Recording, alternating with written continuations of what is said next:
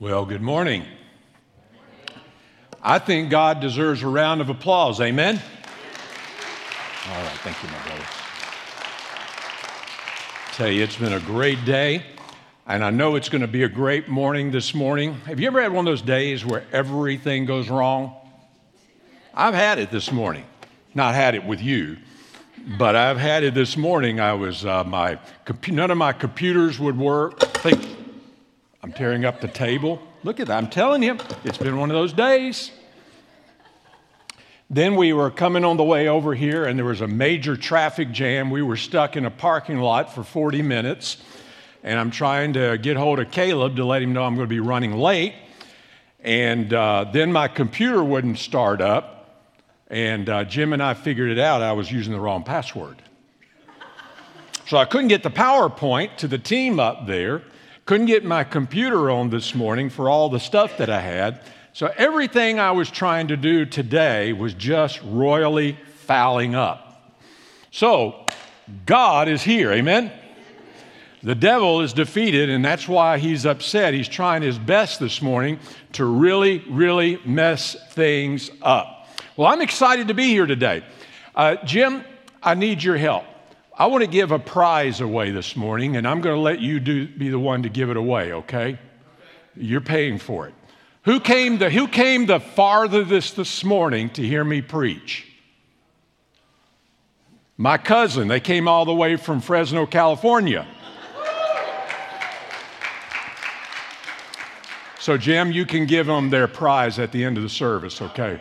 All right. Thank you so much. Well, let's take our Bibles this morning and turn to First Corinthians chapter fifteen. So some of you know me, some of you don't. So let me tell you a little bit about me, that I actually work in the final expense insurance field. My job is to go out, help people find out what their needs are. Are they going to be buried? Are they going to be cremated? And then help them to get something that enables them to take care of that, to protect their family, and to get everything in order so that on the worst day of their lives or their family's lives, everything is already in place and ready to go. One of the things I have to say about the work that I'm in is it's recession-proof. It's COVID-proof. I mean, there's nothing that stops death, and people still need insurance.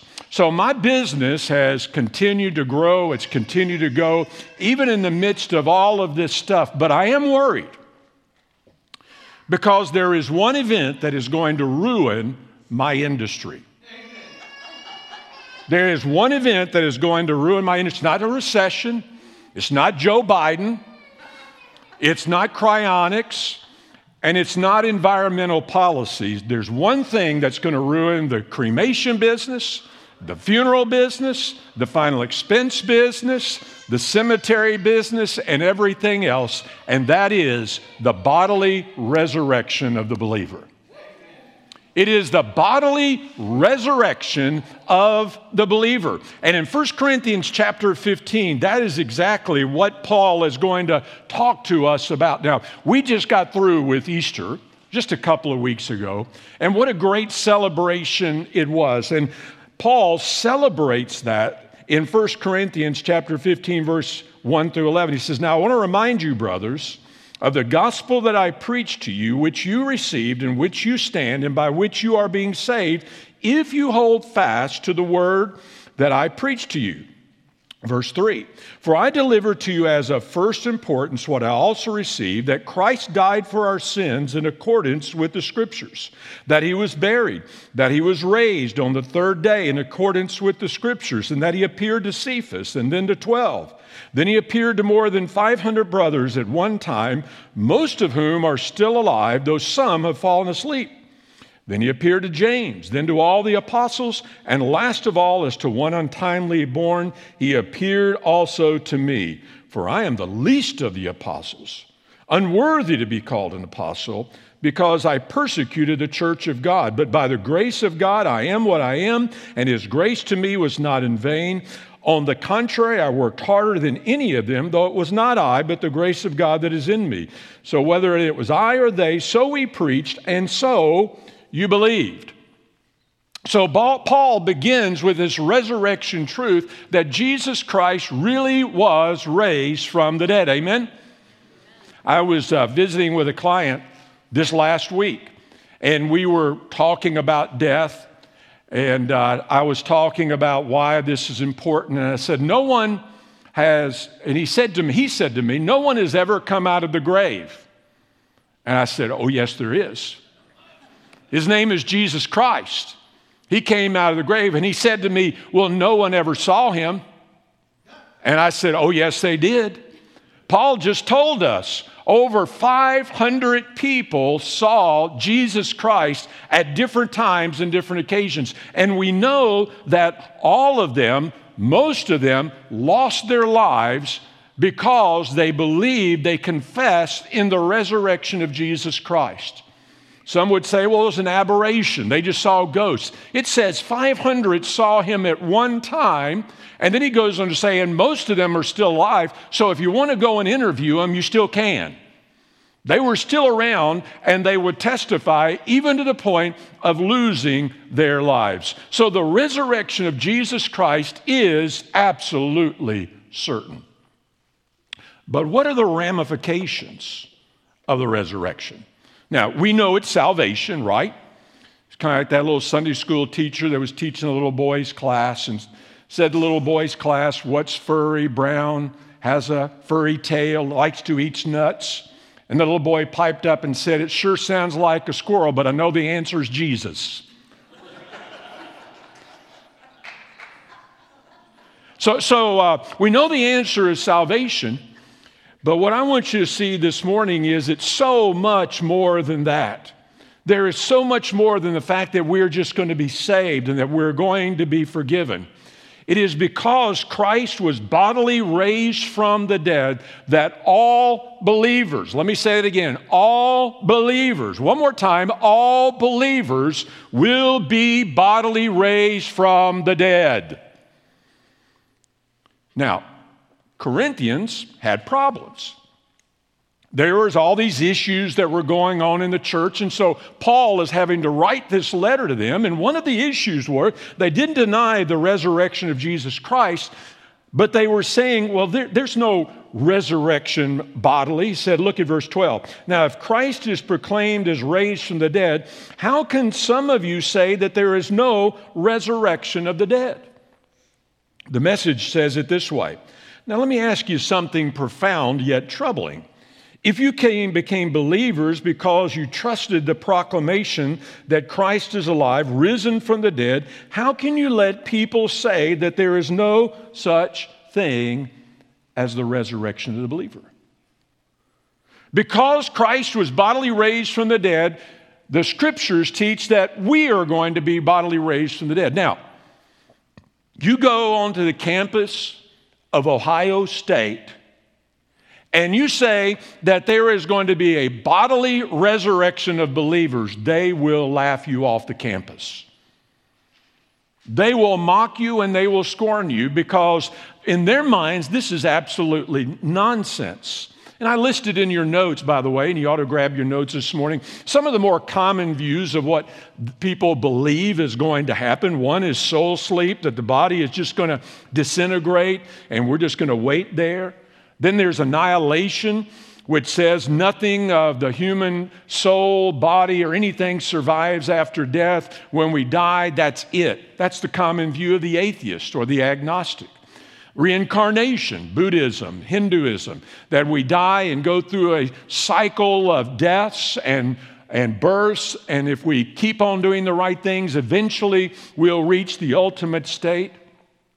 Dualism, which is still practiced or believed today and was popular in Paul's day, that the body is horrible and terrible. The soul is wonderful. When you die, the body is gone. There's no body. All there is is just the soul.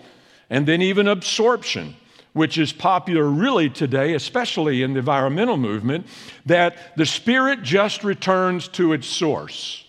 It returns to nature.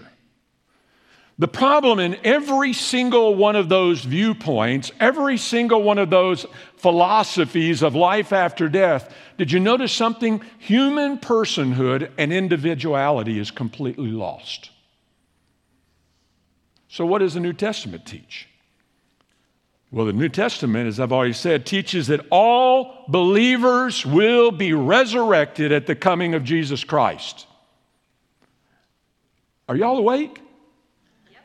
All believers will be raised at the return of Jesus Christ. Amen. Amen. I thought I was preaching at the Methodists. Look at what Paul says, verse fifty-one, chapter fifteen. Behold, I tell you a mystery. We shall not all sleep, but we shall be changed in a moment, in the twinkling of an eye, at the last trumpet. For the trumpet will sound, and the dead in Christ will be raised and imperishable, and we shall be changed. So what we're going to do this morning in our time remaining, and you're going to need to grab your notes, your Bible, your pen, and you're going to have to write fast this morning as we're going to take a whirlwind tour of the bodily resurrection of the believer, the implication of what we celebrated only a couple of weeks ago, that Jesus Christ was raised from the dead, and because he was raised from the dead, we also will be raised with him. First of all, I want you to see that the bodily resurrection of the believer will be a A guaranteed event. It will be a guaranteed event. Now, I already noted with you this morning that there were some people in Corinth that were teaching that there is no bodily resurrection of the believer. And Paul responds by saying that that's not congruent with Scripture and faith. And then he tells us why. Why there must be a resurrection, why it is guaranteed for every believer. First of all, it's a guaranteed event because Christianity is linked to it. Paul kind of plays a what-if game, if you'll go to the next screen there. He says in verse thirteen, if there is no resurrection of the dead, then Christ is not raised from the dead. Verse thirteen, but if there's no resurrection of the dead, then not even Christ has been raised. If there's no resurrection of the dead, then we don't have a message. Verse fourteen, our preaching is in vain. If there's no resurrection of the dead, then our faith is useless. Verse fourteen, and if Christ has not been raised, then our preaching is in vain, and your faith is in vain. Then verse fifteen, if there's no resurrection of the dead, then we are all liars. He says, we are even found, verse fifteen, to be misrepresenting God. If there's no bodily resurrection of the believer, no resurrection of Jesus, then we are lying on behalf of God, telling the world that it's going to happen. If there's no resurrection of the dead, then we are still lost in our sin. Verse seventeen, and if Christ has not been raised, your faith is futile, and you are still in your sins. In other words, we're still lost. And if there is no resurrection of the dead, then we have no hope after life. It says, then those who have fallen and asleep in Christ, they have perished. Have you ever thought about what the difference is between Christianity and every other religion or paganism? It's hope. When we go to a funeral service and we see that person that is a believer, we know that's not really them, amen? Amen. That's not the end of it. That's not all there is. That's not the last time. We're saying goodbye to them in terms of their earthly presence, but they are not lost. We know where they are, amen? They are in heaven. And so Paul says, if there's no resurrection of the dead, we have no hope after death. And then he says, if there's no resurrection of the dead, then Christians are the biggest idiots, fools in the world. Look at verse nineteen. If in Christ we have hope in this life only, we are of all people most to be pitied. There are a lot of people that will look at us today as Christians and they'll just shake their heads at us and go, poor things. You poor idiots. You still believe that religion junk. You still believe that Bible stuff. We have science today. Science has enlightened us. We have philosophy. We have uh, all of our digital presence that tells us all of these facts. And you still believe in that ancient religion, you poor, poor thing. And Paul says, if there's no resurrection of Christ and there's no bodily resurrection of the believer, then they're right. You see, the resurrection of Jesus Christ and the resurrection of the believer are inextricably intertwined with one another. They cannot be separated. Christianity cannot be separated from it. But then I want you to see it is a guaranteed event because Christ is linked to it. We've already alluded to verses one through twelve about the resurrection. I don't have time to talk to you about that. But I just want you to see in verses twenty and twenty-three, he says, but in fact, Christ has been raised from the dead. There are those that are saying there's no resurrection. He says, yes, there is. But then he goes on to say, he is the first fruits of those who have fallen asleep. For as by man came death, by man also has come the resurrection of the dead. For as in Adam all die, so in Christ all shall be made alive. But each in his own order. Christ the first fruits, then in his coming those who belong to Christ. In other words, what Paul is saying is because Christ was raised from the dead, he is the first fruits. He is the first of many more to come. So there will be a resurrection of the believers. But then I love this because he goes on and takes it a step further. He says, because Christ was raised from the dead and there will be a resurrection of the believers. He says in verses twenty-four through twenty-eight that there will also be the restoration of creation. Look what he says. Then comes the end when he delivers the kingdom to God the Father after destroying every rule and every authority and power, for he must reign until he's put all his enemies under his feet. The last enemy to be destroyed is death. For God has put all things in subjection under his feet, but when it says all things are put into subjection, it is plain that he is accepted who put all things in subjection under him. When all things are subjected to him, then the Son himself will be subjected to him who put all things in subjection under him. Whew. That, here it is, God may be all in all. What is Paul saying here? There is going to be a restoration of creation. Now, the radical environmentalists have their plan. Here's how we're going to save the world. Here's how we're going to save our planet. It's doomed. There's going to be global warming. There's going to be an ice age. There's going to be a meteor that's going to strike us. And they try to put together these plans, you know, that we've got to stop making a carbon footprint. So they get in their big jets and fly all around the world to tell us we need to quit making carbon footsteps while they're making carbon footsteps.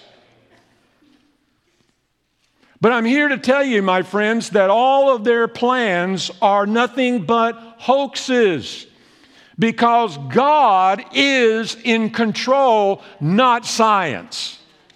God is in control of the environment. Amen. And one day, Christ is going to restore it all back to its pristine state. And to the chagrin of the liberals, and to the chagrin of all the environmentalists, it will be so that you and I as resurrected believers may enjoy every single part of it. Amen. Now, I know the environmentalists tell us that man is to blame. And they're right. But it's not because, it's not because we're driving our cars. It's not because we are breathing the wrong way, and it's not because cow farts. Let me tell you the reason why our environment is being destroyed. You ready?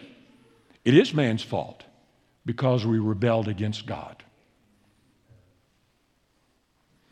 But see, we don't want to go there because that means we have to admit that we're sinners.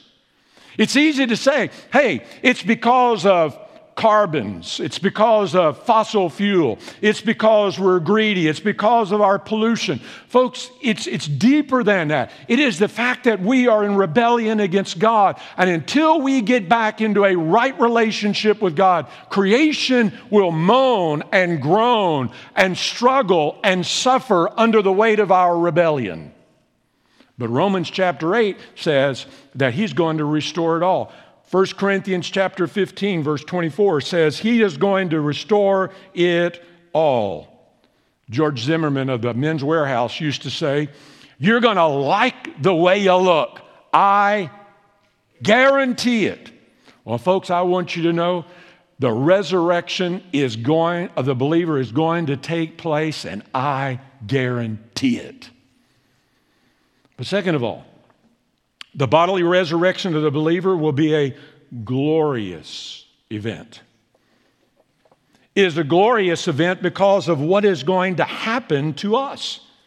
In theological terms, it's what we call the glorification of the believer. Write that down. It's the glorification of the believer. But people will ask, well, how in the world is that going to happen? It's one thing to say that Christ was raised from the dead, but, but how are literally millions of people going to be raised from the dead? How can every single believer be raised from the dead? Well, Paul asked that very question because someone is asking in verse thirty-five. But someone will ask, how are the dead raised? With what kind of body do they come? In other words, the people in Paul's day, the, the ones that were right there near the resurrection of Jesus Christ, they could not understand how there could be a bodily resurrection of the believer. The Message says it this way: some skeptic is sure to say, show me how the resurrection works. Give me a diagram. Give me a picture. What does this resurrection body look like? And Paul says, okay, get me a dry erase board. And I'm going to draw you a picture of the resurrection body and what it's going to be like. So strap on your boots. Here we go. First of all, I want you to see that our resurrection bodies will be personal. Our resurrection bodies will be personal. Look at verse thirty-six. You foolish person, what you sow does not come to life unless it dies. And what you sow is not the body that is to be, but a bare kernel, perhaps of wheat or some other grain. But God gives it a body as He has chosen, and to each kind of seed its own bodies. Now, these verses are pregnant with truth, and I wish we had more time to unpack it. But if you think about a corn seed, let's use that.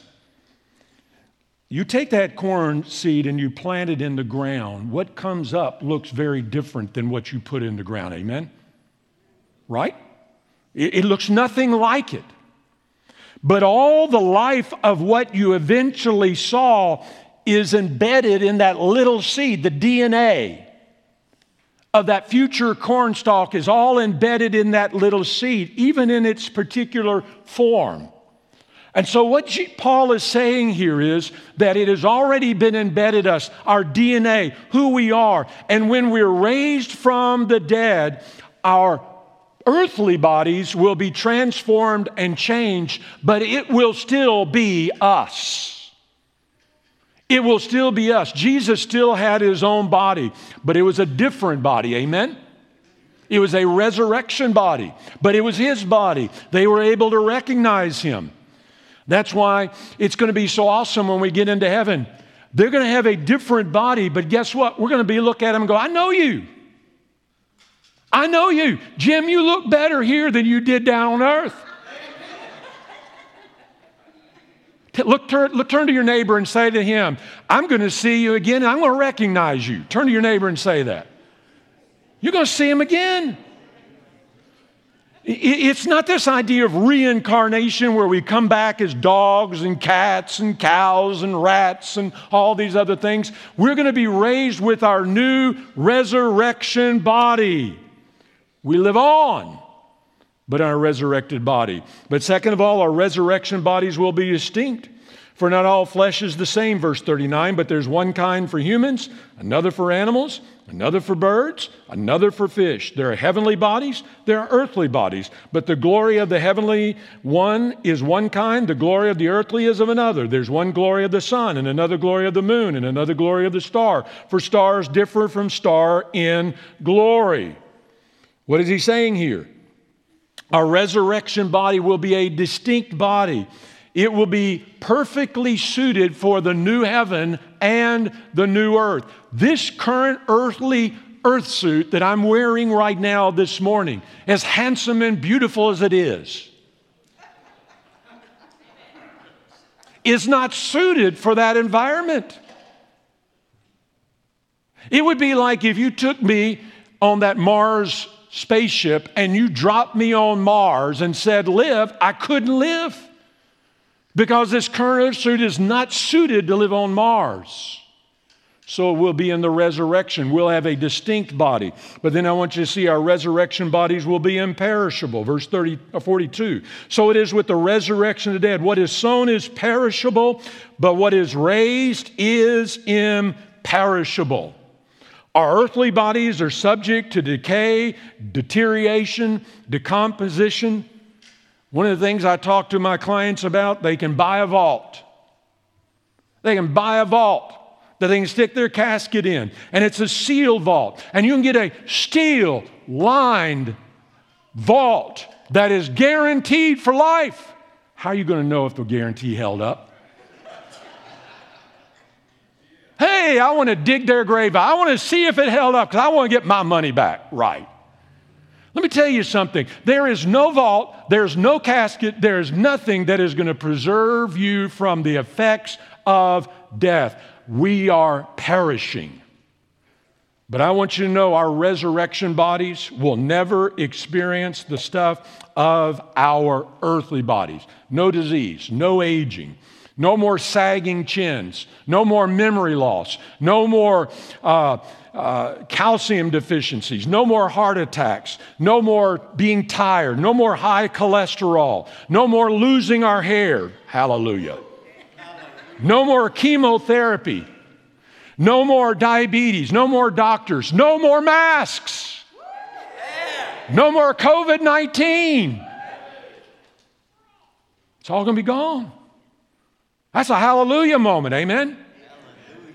And our resurrection bodies then, fourth of all, will be glorious. Verse forty-three, it is sown in dishonor, it is raised in glory. Every one of us born on this planet earth is born in sin, amen? I was conceived in iniquity in my mother's womb. We have the seed of Adam, and we were born in dishonor. We were created, though, to honor God, but we have dishonored Him. But in the resurrection, we will be raised in honor and glory for all of eternity. We will be perfectly pleasing and honoring to God, and God will enjoy us. God will enjoy our presence. God will enjoy our body. It will be a glorious time. But then, fifth of all, our resurrection bodies will be powerful. It is sown in weakness, that is the earthly body, but it is raised in power. Our earthly body is weak. I've watched those big hulks of guys playing on the football field, the gladiators of our day, as they charge down the field and somebody hits them beneath the knee and they go down and they can't get up anymore. They're powerless. But I'm here to tell you, the resurrection body will not be weak. We will have a kind of body that is powerful, unlike anything we've ever experienced before. Our resurrection bodies will be spiritual. Verse forty-four, it is sown a natural body. It is raised a spiritual body. If there is a natural body, there is also a spiritual body. That is, we're going to receive a new body that will be supernatural, spirit-dominated, and sin-free. It's going to be able to go places that we've never gone before, and we won't need Star Trek. Our resurrection bodies, but here's the one I want you to see, will be identical. This is the good part. Verse forty-four, forty-five through forty-nine, thus it is written, the first Adam became a living being. The last Adam, Jesus, became a life-giving spirit. But it is not the spiritual that is first, but the natural and then the spiritual. The first man was from the earth, a man of dust. The second, Jesus Christ, man, is from heaven.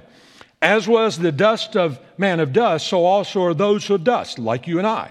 And as is the man of heaven, so also are those who are of heaven. Just as we have borne the image of the man of dust, we shall also bear the image of the man of heaven. Do you know what that's saying? We're going to be identical to Jesus. We're going to have identical bodies to Him. We're going to be the spitting image of Jesus. Hallelujah. Spitting image. Adam was the prototype of our earthly bodies. Christ is the prototype of our heavenly bodies. I am here to tell you that the bodily resurrection of the believer will be a glorious event. Can you say wow? Wow. Say it backwards. Wow. It's going to be a glorious thing. But then I want you to see finally that the resurrection of the believer will be a grand event. It's going to be a grand event. Now, this doesn't get you dancing. You need to go to Fred Astaire's dance class. Because when is all this going to take place? When is all this going to happen? Well, Paul tells us it will be one of the grandest events since the resurrection of Jesus Christ.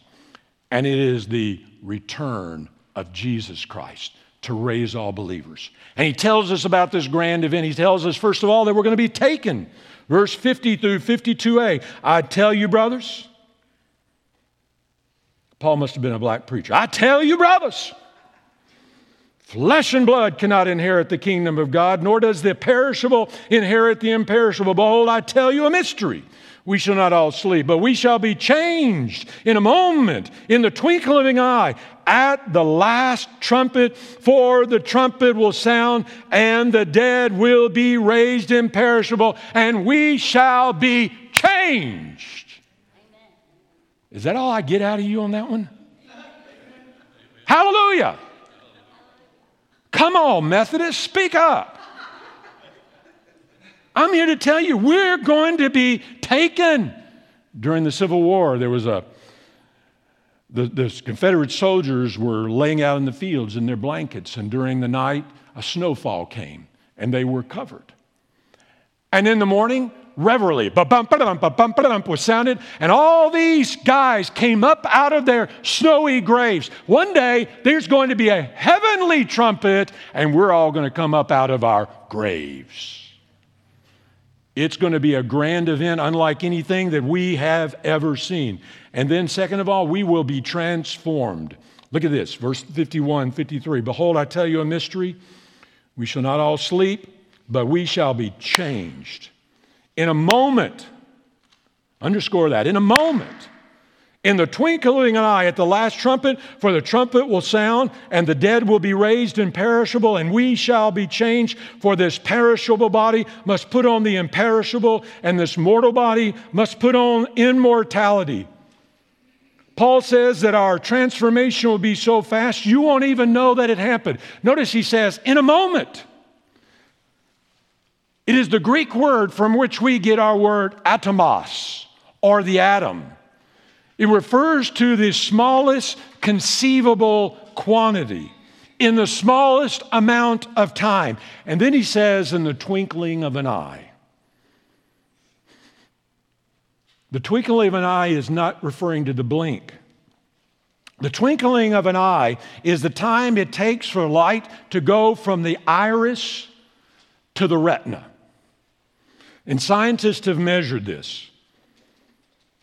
And they have calculated that it takes one sixteenth of a nanosecond.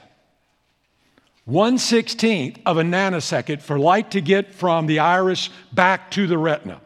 Well, how much is a nanosecond? Are you ready for this? A nanosecond is one billionth of a second. Can you put your mind around that? So what he says here, we're going to be transformed in less than one sixteenth of a billionth of a second. That's how fast this thing is going to be. Evolution says it takes millions and billions of years for Earth and the universe to emerge. God says it will be in a moment. In a moment. Take that, evolution, and go smoke it in your pipe. Cancer in your body, boom, gone. Dementia, boom, gone. Overweight, boom, gone. Depression, boom, gone. Diabetes, boom, gone. covid nineteen, boom, gone. Arthritis, boom, gone. Amen. Quicker than I could even clap my hands this morning. It'll all be changed. We will be transformed. Won't that be incredible? Yes. Turn to your neighbor and say, that's going to be incredible. Man, something ought to be stirring in your heart this morning. We're going to be raised from the dead. But then I want you to see finally that it we will be triumphant. He says in verse fifty-four, when the imperishable puts on the perishable and the mortal puts on immortality, then shall come to pass the saying that is written, death is swallowed up in victory. Oh, death, where is your victory? Oh, death, where is your sting?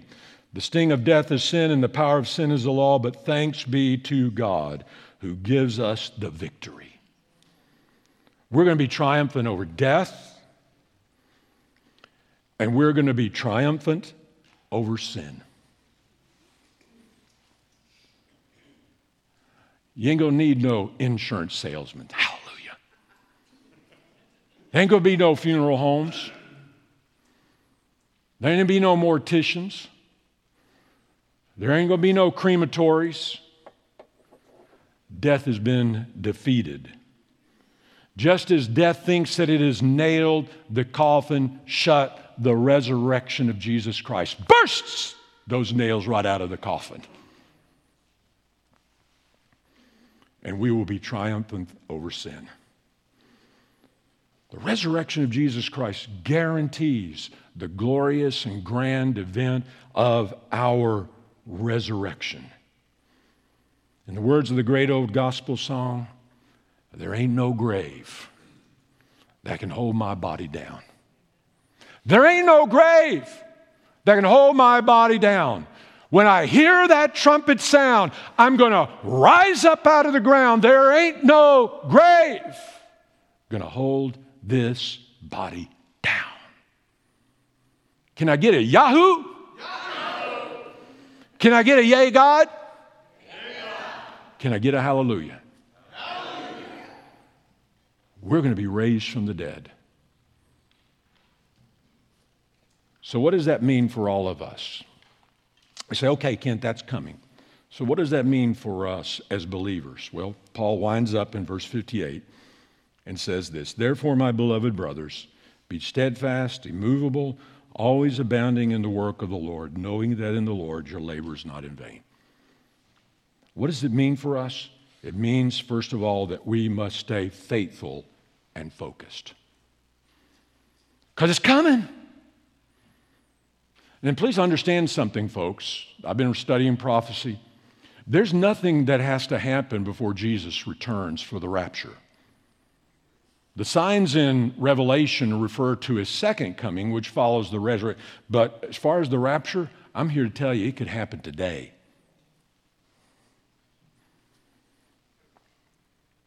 So Paul says, what do we do? We got to stay faithful and focused, be steadfast, immovable, always abounding in the work of the Lord, knowing that your labor is not in vain. Why is it not in vain? Because we're going to be raised from the dead. But what does it mean, the bodily resurrection mean for unbelievers? Does it mean they just annihilate, they die? Is that what, what's going to happen to them? Oh, no. Did you know there is a resurrection of the unbeliever? Mm-hmm. Sure is. It happens at the second coming. Turn your Bibles real quick, and we'll close with this. Revelation chapter twenty. There's going to be another resurrection. But this is not going to be the glorious event of the bodily resurrection of the believer. It is going to be the tragic resurrection of the unsaved dead. Verse twenty, verse eleven through fifteen. Then I saw a great white throne, and him who was seated on it, from his presence, earth and sky fled away. There was no place to be found for them. In other words, there's no place you can hide from God. And I saw the de- great, excuse me, I saw the dead, great and small, standing before the throne, and books were opened. Then another book was opened, which is the book of life, and the dead were judged by what was written in the books. And look what it says. And the sea gave up the dead who were in it. Death and Hades gave up the dead who were in them. And they were each judged according to what they had done. Then death and Hades were thrown into the lake of fire, the final resting place of the wicked, the ungodly. This is the second death. We only experience one death. They experience a second death, the lake of fire. And if anyone's name was not found written in the book of life, he was thrown into the lake of fire. Let me tell you something, my friend. If you're an unbeliever, if you go to that next screen, you need to repent and believe today. Because there's going to be a resurrection.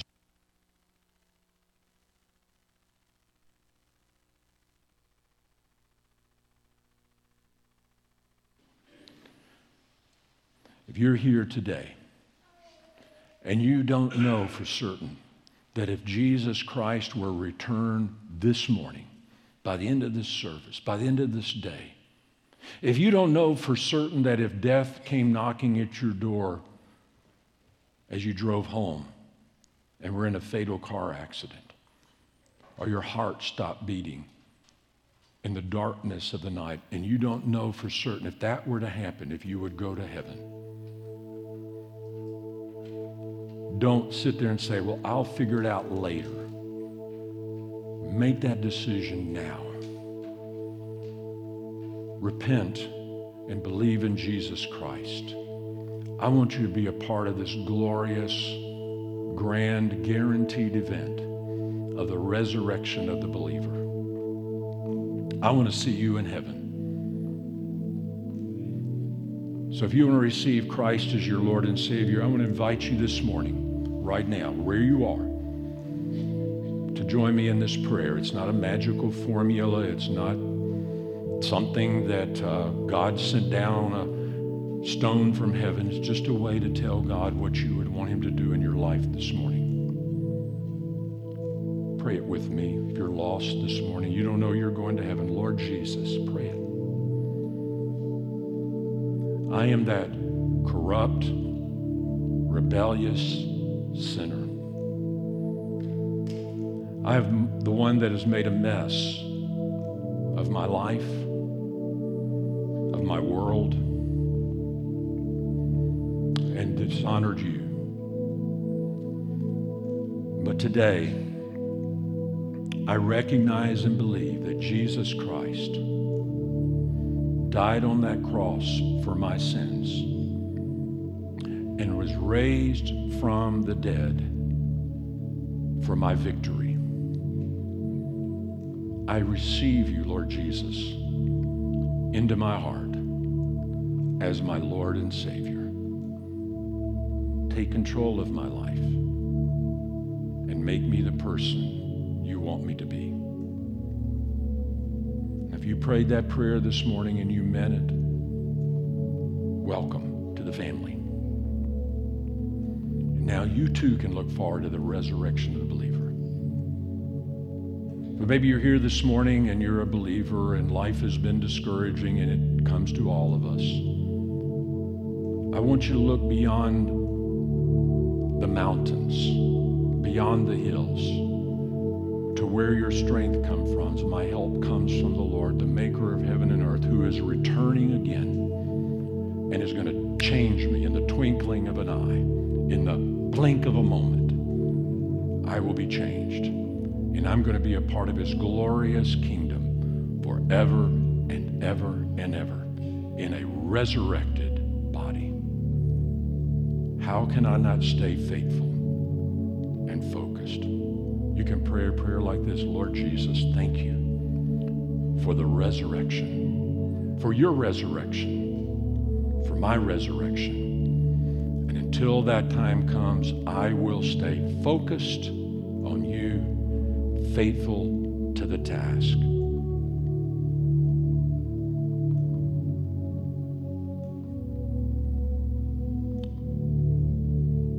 Lord, we thank you for your word and pray this morning that you have been honored. In Jesus' name. Amen.